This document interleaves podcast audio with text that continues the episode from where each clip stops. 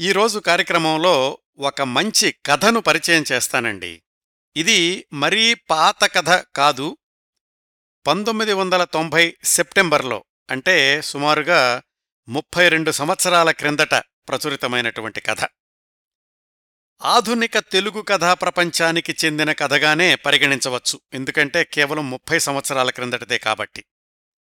కథ పేరు కోరిక. రచయిత పెద్దిభొట్ల సుబ్బరామయ్య.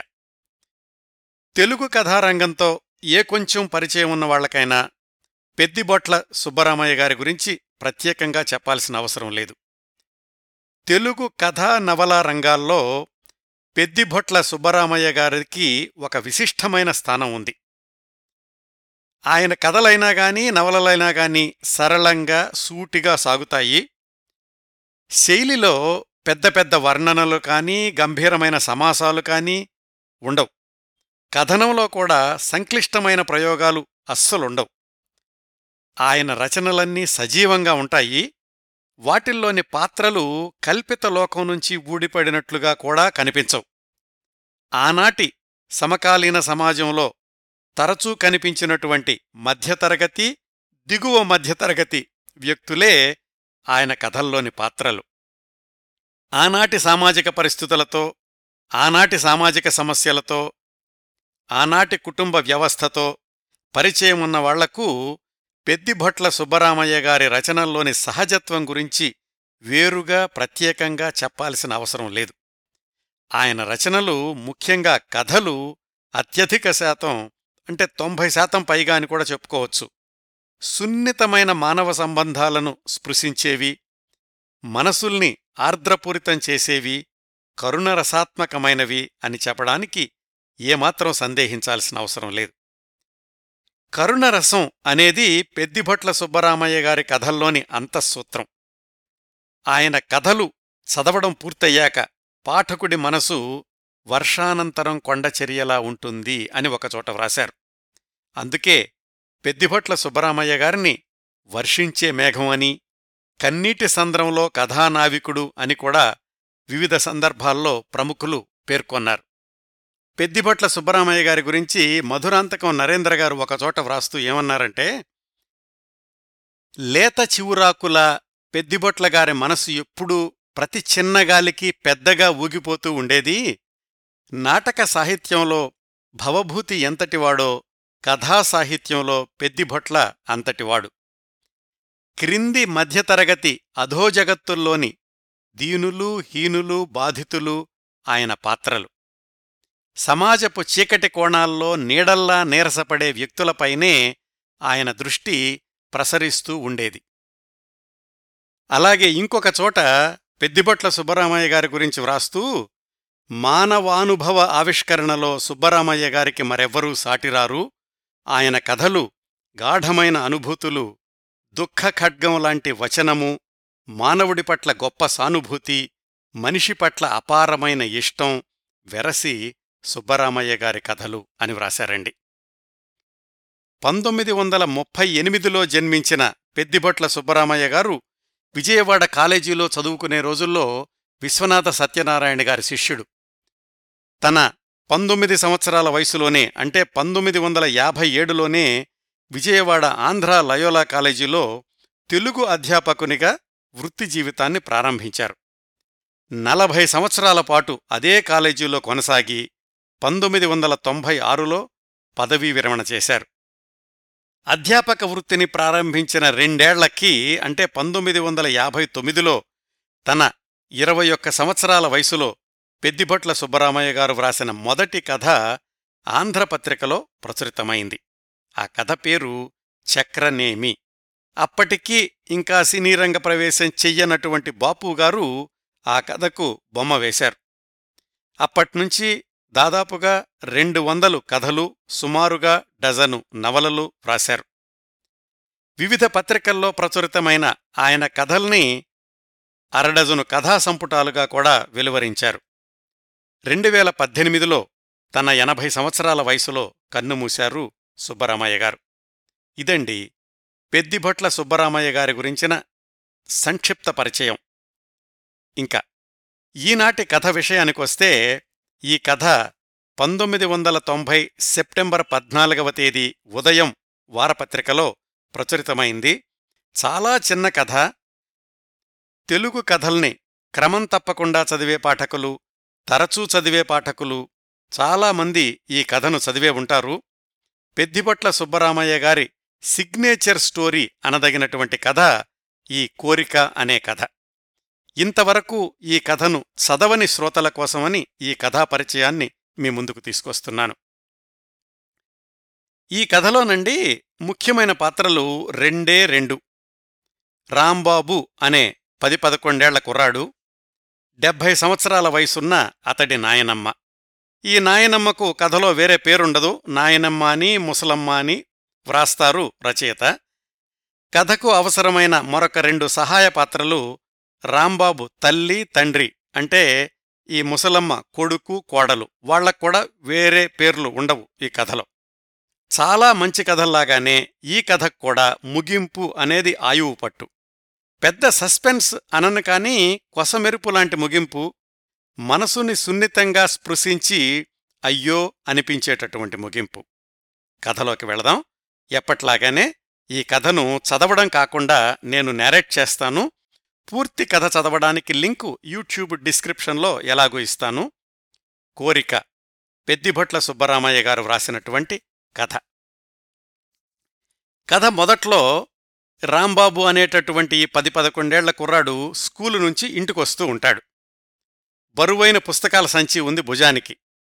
వంతెన కింద రోడ్డు పక్కగా నిలబడి ఎదురుగుండా ఉన్నటువంటి నోటీస్ బోర్డు మీద నగరంలో సినిమాలు అని వివిధ పోస్టర్లు ఉంటే వాటిని చదువుతున్నాడు.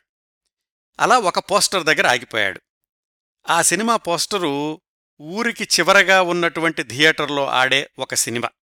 సాధారణంగా ఊరికి చివరగా ఉంటుంది కాబట్టి అక్కడ పాత సినిమాలే ఆడుతూ ఉంటాయి. ఇప్పుడు రాంబాబు చూస్తున్నప్పుడు ఆ పాత సినిమా హాల్లో పాతికేళ్ళ క్రిందటి ఒక జానపద చిత్రం వ్రాయిస్తున్నారు. పోస్టర్లో పెద్ద పెద్ద అక్షరాలతో ఆ సినిమా పేరు వేసి తప్పక చూడండి మీ అభిమాన కథానాయకుడు నటించిన ఉజ్వల జానపద చిత్రం ఇలా ఏవేవో వ్రాశారు. ఆ సినిమా పేరు చదివేటప్పటికీ ఈ రాంబాబు అనే చిన్న కుర్రాడికి ఏదో గుర్తొచ్చింది. ఆ సినిమా పేరు ఎప్పుడో వాళ్ళ నాయనమ్మ చెప్పింది. అరే అబ్బాయ్ ఈ సినిమా ఎప్పుడైనా మన ఊళ్ళో ఆడడానికి వస్తే గనక నాకు తప్పనిసరిగా చెప్పు అని. మరి ఎందుకు చెప్పిందో తెలీదు. ఇప్పుడు ఆ సినిమా పేరు చదివేసరికి నాయనమ్మ ఎప్పుడో చెప్పిన మాట గుర్తొచ్చి ఇంటికి వెళ్ళగానే నాయనమ్మకి చెప్పాలి అనుకున్నాడు. ఇంటికొచ్చాడు. వరండాలో నాయనమ్మ కూర్చునుంది. ఎందుకోగాని చాలా రుసరుసలాడుతోంది. బొంగురు గొంతుకుతోటి ఇంతే నా జీవితం ఎప్పుడు సుఖపడ్డాను ఇలా వెళ్ళిపోవాల్సిందే అని తనలో తాను తిట్టుకుంటోంది ముక్కు చీదుకుంటోంది. నెమ్మదిగా లోపలికెళ్ళాడు రాంబాబు. వంటగదిలో వాళ్ళమ్మ ఆమె కూడా ఏమో చాలా చిరాకుగా ఉంది. ఏదో గొణుక్కుంటోంది. సరే పుస్తకాల సంచి పక్కన పడేసి వాళ్ళ అమ్మ దగ్గరికెళ్ళి అమ్మ తినడానికి ఏమైనా పెట్టవా? అని అడిగాడు. వాళ్ళమ్మ కోపంగా వెనక్కి తిరిగి చూసి ఎరా కాసేపు ఆగలేవా? కాళ్ళు కూడా కడుక్కోకుండా ఏమిటంత తొందర? అని విసుక్కుంది. ఏదో జరిగింది అని తెలిసింది ఆ పదకొండేళ్ళ రాంబాబుకి ఏమిటో అతనికి అర్థం కాలేదు. నిజానికి ఏం జరిగిందంటే ఆ ముసలమ్మకి అంటే నాయనమ్మకి డెబ్భై ఏళ్ళుంటాయి ఆమె జీవితమంతా కూడా పల్లెటూళ్ళలో గడిచింది. అక్కడే పుట్టింది అక్కడే పెరిగింది అక్కడే పెళ్ళి అక్కడే పిల్లలు పురుళ్ళు కాన్పులు అన్నీ కూడా అక్కడే జరిగాయి. జీవితాంతం అక్కడే వెళ్ళిపోయింది. కొన్నేళ్ళ క్రిందట ఆమె భర్త చనిపోవడంతోటి మిగిలున్నటువంటి కొద్ది పొలం కూడా అమ్మించేసి వాళ్ళ కొడుకు అంటే రాంబాబు తండ్రి తల్లిని పట్నానికి తీసుకొచ్చాడు. పట్నం వచ్చాక ఆవిడికేమీ తొయ్యదు. పొద్దున్నే లేచి లేకపోతే ఎప్పుడు ఖాళీ ఉంటే అప్పుడు బయటికెళ్ళి చుట్టుపక్కల ఇళ్ళకు వెళ్ళి వాళ్ళ కష్టసుఖాలు విచారించి వస్తూ ఉండేది. వాళ్ళు విన్నా వినకపోయినా పట్టించుకున్నా పట్టించుకోకపోయినా తన ఇంట్లో విషయాలన్నీ వాళ్ళకి చెప్పేది వాళ్ళింట్లో ఏం జరిగినాయో సేకరించుకునేది. ఎప్పుడో రాత్రికి ఇల్లు చేరుకుంటూ ఉండేది. కోడలకి అంటే రాంబాబు తల్లికి ఇది గిట్టేది కాదు.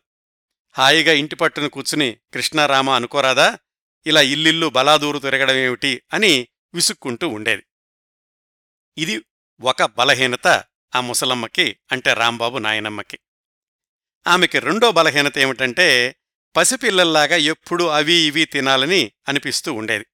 సరిగ్గా ఈరోజు కూడా అదే జరిగింది. రాంబాబు స్కూలు నుంచి రావడానికి ముందు మధ్యాహ్నం మూడు గంటలు దాటాక ఎండ కాస్త తగ్గింది. ముసలమ్మ చేతికర్ర తీసుకుని నెమ్మదిగా ఆ పక్క ఈళ్ళకి వెళ్ళడానికని బయటకొచ్చింది.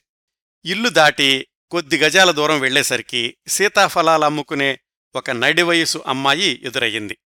ఆ అమ్మాయిని బుట్ట దించమని అడిగి సీతాఫలాలు చూసి చాలా బాగున్నాయి ఒక రెండు తీసుకుంటాను అని తీసుకుంది. కాని అప్పటికప్పుడు ఆ అమ్మాయికి డబ్బులు ఇవ్వడానికి ముసలమ్మ దగ్గర లేవు.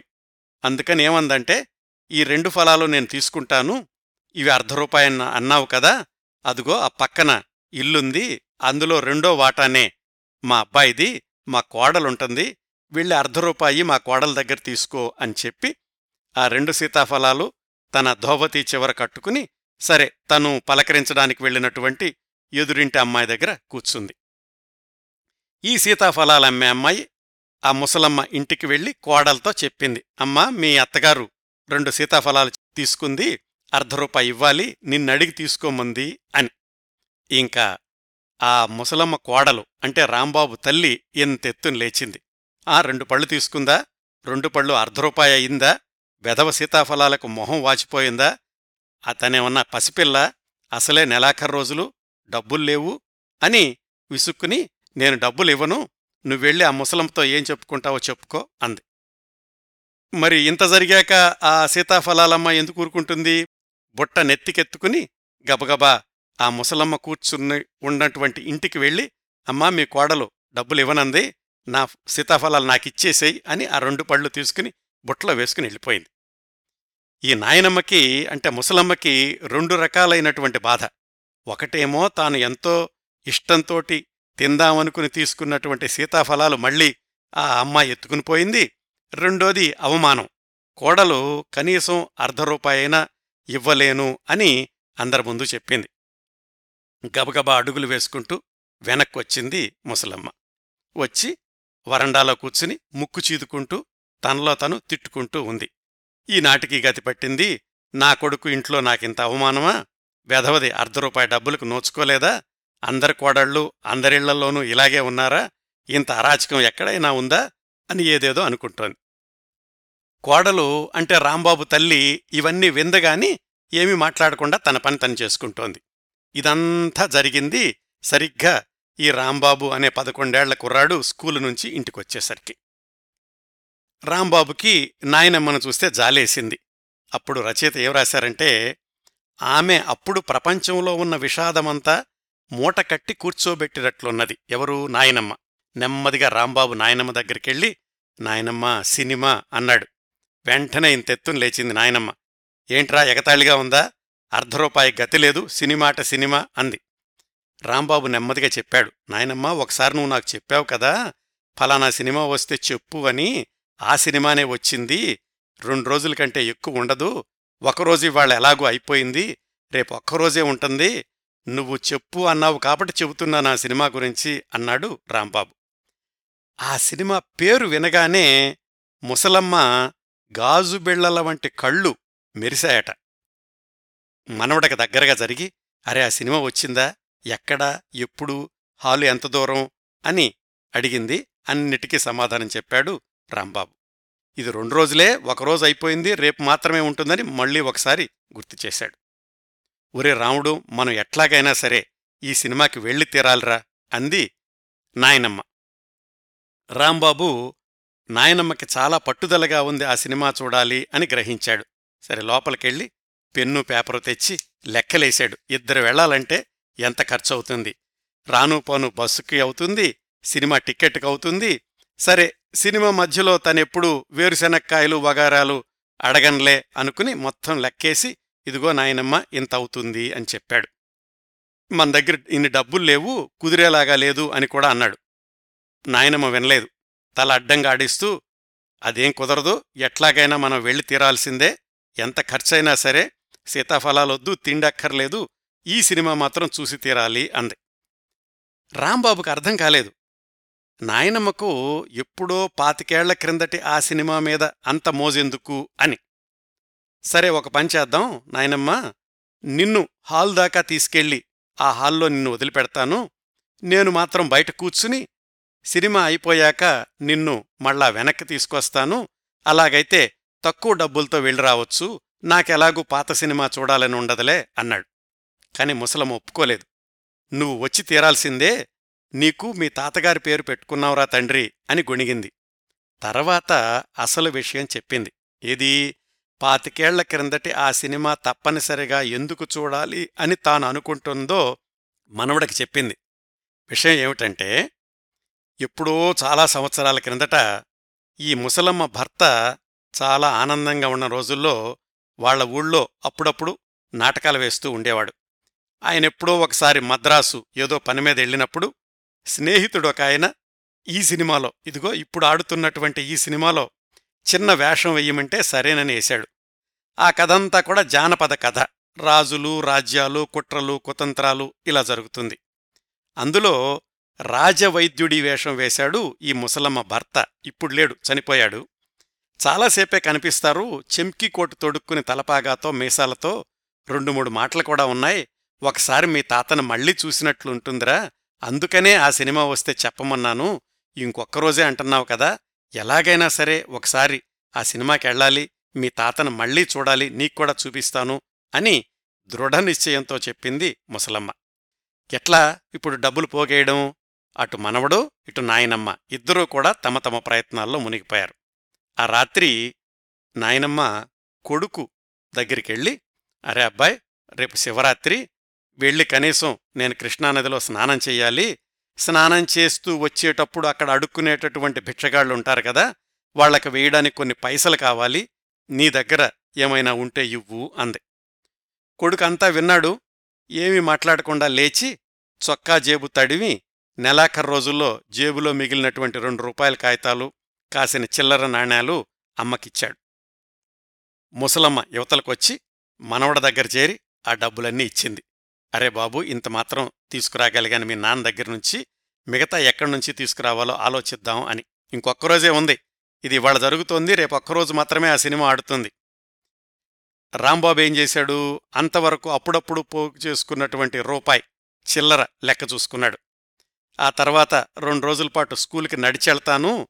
నాన్న బస్సుకిచ్చేటటువంటి డబ్బులు కూడా ఈ సినిమాకి పెడదాము అనుకున్నాడు. ఇంకా ఆ వీధి చివర ఇంట్లో కాశీగాడు తనకి ముప్పై పైసలివ్వాలి పొద్దున్నే అది వసూలు చేసుకుందాము అనుకున్నాడు. రాత్రి అయిపోయింది తెల్లవారింది ముసలమ్మ ఎక్కడ్నుంచో మరొక పావలా పట్టుకొచ్చింది. రాంబాబు కొంచెం శ్రమపడ్డాడు గాని తన మిత్రుడు కాశీ దగ్గర్నుంచి ముప్పై పైసలు వసూలు చేసి తెచ్చాడు. మొత్తానికి ఇద్దరూ బస్సులో వెళ్ళి ఆ సినిమా చూసి రావడానికి సరిపడా డబ్బులు పోగయ్యాయి. సాయంకాలం అయింది ముసలమ్మ తనకున్న వాటిల్లో మంచి ధోవతి కట్టుకుని కళ్ళజోడు తాడుతోటి చెవులకు బిగించుకుని తయారయింది. రాంబాబు కూడా సిద్ధంగా ఉన్నాడు. కాని ఇప్పుడు సినిమాకి వెళుతున్నాను అని కోడలికి ఎలా చెప్పాలి? చెప్తే ఆవిడ ఏముంటుందో? నిన్న అర్ధ రూపాయి సీతాఫలాలకివ్వడానికే అంత గొడవ చేసింది కదా. ఇప్పుడు సినిమాకి వెళ్తున్నానంటే ఇన్ని డబ్బులు తగలేస్తావా అని తిట్టకుండా ఎలా ఉంటుంది? ఇన్ని ఆలోచించుకుంటూ మొత్తానికి ముసలమ్మ కోడల దగ్గరికెళ్ళి ఇదిగో నిన్న మొన్న చెప్పానే మన ఊరి అమ్మాయి కాపురానికి వచ్చి ఇక్కడే ఉంటోంది. వాళ్ళింటికెళ్తున్నా మొన్న కనిపించి బతిమలాడింది. పాపం పెద్ద దిక్కెవరూ లేరంట చూసొస్తాను. రాముణ్ణి కూడా తోడుగా తీసుకుపోతున్నాను. పెద్దముండను గదా తోడుగా ఉంటాడని అంది. మరి కోడలు ఏ కళనున్నదో గాని సరే అని తలూపింది. నెమ్మదిగా జాగ్రత్త అని మాత్రం చెప్పింది. అమ్మయ్యా! మొత్తానికి పథకం ఫలించింది. నాయనమ్మ దగ్గర మనవడి దగ్గర డబ్బులున్నాయి. ఇద్దరూ కలిసి సినిమాకి బయలుదేరారు. బయటకొచ్చారు. బస్సెక్కారు. ఆ ఊరు చివర సినిమా హాల్ దగ్గరికి వెళ్ళారు అక్కడికెళ్తేనేమో ఎక్కువ మంది లేరు. అసలు ఆ వాతావరణం చూస్తే ఆ రోజు సినిమా నడుస్తుందో లేదో కూడా అనుమానంగా ఉంది. రాంబాబు నాయనమ్మతోటి నాయనమ్మ నువ్వు ఇక్కడే ఉండు. నేనెళ్ళి కనుక్కొస్తాను అని లోపలికెళ్ళి సినిమా హాలు వాణ్ణి కనుక్కునొచ్చి నాయనమ్మ ఎట్టి పరిస్థితుల్లోనూ సినిమా వేస్తారు పది మంది ఉంటే చాలట అన్నాడు. మొత్తానికి అక్కడున్నటువంటి పది పదిహేను మంది చాలా నిరుత్సాహంగా నిర్లిప్తంగా ఉన్నారు. ఎందుకు వచ్చాంరా బాబు ఈ సినిమాకి? అన్నట్టుగాను. ఎలాగైతే రాంబాబు టిక్కెట్లు తెచ్చాడు నాయనమ్మ చెయ్యి పట్టుకుని లోపలికి నడిపించుకుంటూ తీసుకెళ్ళి ఆమెను కూర్చోపెట్టాడు. సినిమా మొదలయింది. కథంతా కూడా జానపద చిత్రం అనుకున్నాం కదా అది కూడా పాతిక సంవత్సరాల క్రిందటి సినిమా అవడంతోటి పాత ప్రింటేమో మాటిమాటికి గీతల గీతలుగా కనిపిస్తోంది తెర మీద. వర్షం కురుస్తున్నట్టుగా ఉంది. ఇంటూలు ప్లస్లు కనపడుతున్నాయి మధ్య మధ్యలో. ఇంతలో ఇంటర్వెల్ వచ్చింది. ఇంటర్వెల్ అయిపోయాక మళ్ళీ అందరూ లోపలికొచ్చాక అరే బాబు ఇంకొక పది నిమిషాల్లో అని రాంబాబుతో చెప్పింది. ఏంటి జరుగుతుంది పది నిమిషాల్లో? తన భర్త వెండితెర మీద కనిపిస్తాడు మరొకసారి చూసుకోవాలి మనవడకు చూపించాలి. సరే కథ నడుస్తోంది. రాజుగారు మరణశయ్య మీద ఉన్నాడు. అందరూ చుట్టుపక్కల ఆయన కావలసిన వాళ్ళందరూ ఉన్నారు. ఇదిగో ఇప్పుడే ఇప్పుడే మీ తాత వస్తాడు అంది ముసలమ్మ ఆదుర్దాగా. రాంబాబు కూడా చాలా ఉత్కంఠతో జాగ్రత్తగా ఎదురు చూస్తున్నాడు కనపడబోయే తన తాత గురించి. ఇంతలోకి భటుడొకడు సినిమాలో రాజవైద్యులొచ్చేశారు అని డైలాగ్ చెప్పాడు. చూడు చూడు వచ్చేస్తున్నాడు మీ తాత అంద ముసలమ్మ. కెమెరా నెమ్మదిగా గుమ్మం వైపు తిరిగింది. అంతే. ఉన్నట్టుండి తెర మీద ఎర్రటి మంట కనిపించింది. శబ్దం కూడా వినిపించింది. ఏం జరిగిందంటే అక్కడ ప్రొజెక్టర్ రూంలో ఫిలిం కాలిపోయింది. లైట్లు వెలిగాయి. జనంలో ఎవడో ఒకడు ఈల వేశాడు. ఒకరిద్దరు లేచి వెళ్ళిపోయారు. లోపల రీలు చుట్టుతున్నటువంటి శబ్దం. నాయనమ్మ చాలా ఉత్కంఠతోటి ఎదురుచూస్తోంది మళ్ళా ఎప్పుడు మొదలవుతుందా సినిమా? భర్త ఎప్పుడు కనిపిస్తాడా అని అర నిమిషం తర్వాత మళ్ళీ సినిమా మొదలైంది. ఇదండి ముగింపు. ఇప్పుడు విలన్ గుహలో నాట్యం ప్రారంభమైంది. జనంలో ఎవడో మళ్ళీ ఏలేశాడు. అంటే ఏం జరిగింది? ఆ రాజవైద్యుడు అంటే ఈ ముసలమ్మ భర్త కనిపించేటటువంటి ఆ కొద్ది సెకండ్ల పాటు ఫిలిం కాలిపోయి మరో దృశ్యం మొదలైంది. ఆ ముసలాయన కనిపించనేలేదు ఈ చివరి వాక్యాలు యథాతథంగా చదువుతాను. రాంబాబు నీరు కారిపోయాడు నాయనమ్మ వంక చూశాడు ఆమె దిగ్భ్రాంతి చెందిన దానిలాగా బొమ్మలా కూర్చునుంది. నాయనమ్మా అన్నాడు ఊ అంది నీరసంగా ఇంతేనా? అన్నాడు అంతే ఇక కనిపించదు. అని ఐదు నిమిషాల తర్వాత ఆ ముసలమ్మ రాంబాబు చెయ్యి పట్టుకుని పదరా ఇంటికెళ్ళిపోదాం అంది. ఇద్దరూ హాలు బయటకొచ్చి బస్సు కోసం ఎదురుచూస్తూ నిలబడ్డారు. ఎదురుగా అంతా మందమైన వెలుతురు.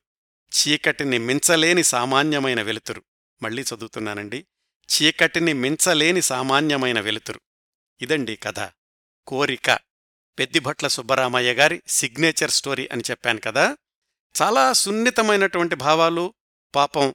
ఆ ముసలావిడ ఇంట్లో కోడలు సహకరించకపోయినా సీతాఫలాలు కొనుక్కోవడానికి అర్ధరూపాయి ఇవ్వకపోయినా భర్త ఉన్నటువంటి ఆ సినిమా ఒకసారి చూద్దామని భర్తను ఆ కొద్ది సెకండ్ల పాటైనా చూసుకుందామని మనవడికి చూపిద్దామని ఎంతో కష్టపడి డబ్బులు సేకరించి ఆ కుర్రవాడు కూడా అక్కడా ఇక్కడ తీసుకొచ్చి ఇంతా చేసి సినిమాకెళ్తే ఆ భర్త కనిపించేటటువంటి కొద్ది సెకండ్ల పాటు ఫిలిం కాలిపోయింది.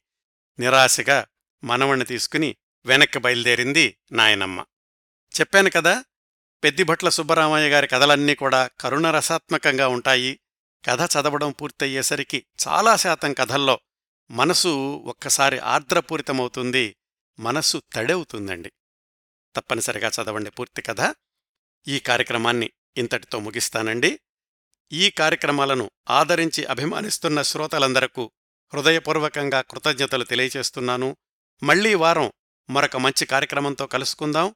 అంతవరకు నవ్వుతూ ఉండండి. మీ నవ్వులు పది మందికి పంచండి. ప్రస్తుతానికి మీ దగ్గర సెలవు తీసుకుంటోంది. సదా మీ ఆదరాభిమానాలను కోరుకునే మీ కిరణ్ ప్రభ.